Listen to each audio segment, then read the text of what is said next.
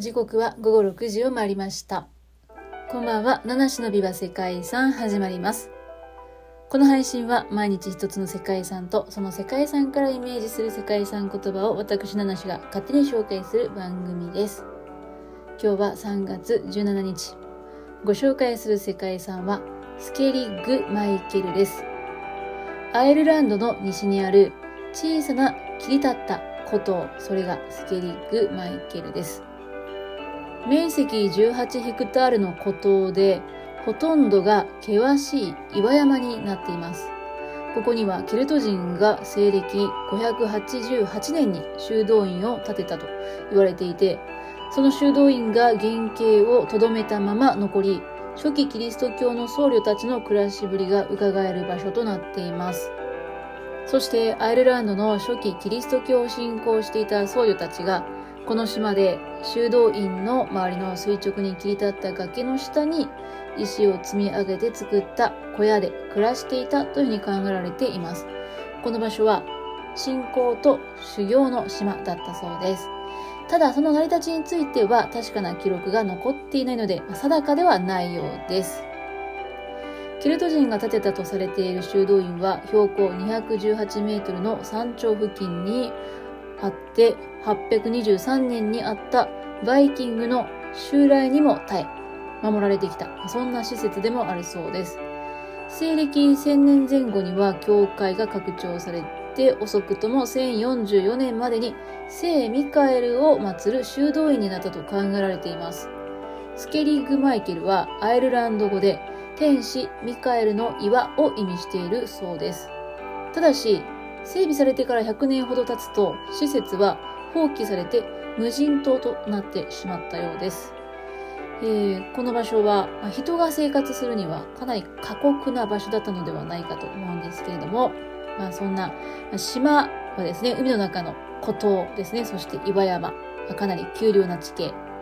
そういったところもあって、修道院とかその他の施設は現在まで良好な状態で原型をとどめ続けました。その遺跡自体が岩で作られていたというのも良かったようなんですけども、やっぱり人が踏み入れる場所ではなかったので、そのまま残されたということのようです。遺跡は石を積んで作った大きな外壁に囲まれた建物のようですが、アイルランドにおける初期のキリスト教修道院というのは石を積んで建物を作るというのが割と一般的な手法だったみたいです。ここにはたくさんの墓石とドーム状の小屋がいくつもあって、窓がある小屋は礼拝堂で、窓がない小屋は僧侶たちの住居用として分類されていたのではないかとされております。その後1500年代に入ってからは海が穏やかになる時期には巡礼者が訪れるようになりました。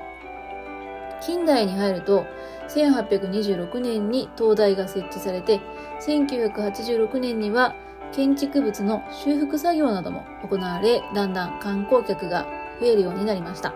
ただ観光客が増えると遺跡の損傷が問題となるようになってしまったそうです。スケリッグ・マイケルでは現在観光目的の渡航っていうのが制限されているそうで、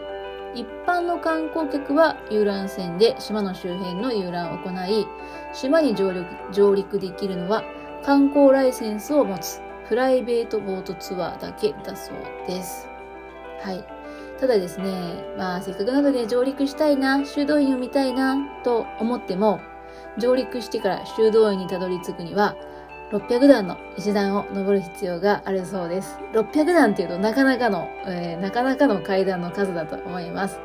そんな切り立った崖に設置される600段ほどの階段を登っていくと現れるのが修道院を含んだ遺跡群ということですね。この場所はやっぱり海が荒れやすいっていうこともあるので、運が良くないとやっぱりたどり着けない場所。頻繁にツアーがある場所でもないので、絶対に行きたいんだよっていう方はですね、かなり綿密な計画、そして覚悟が必要なのではないかということで、本日の世界遺産言葉は覚悟するとしております。本日もお聞きいただきましてありがとうございます。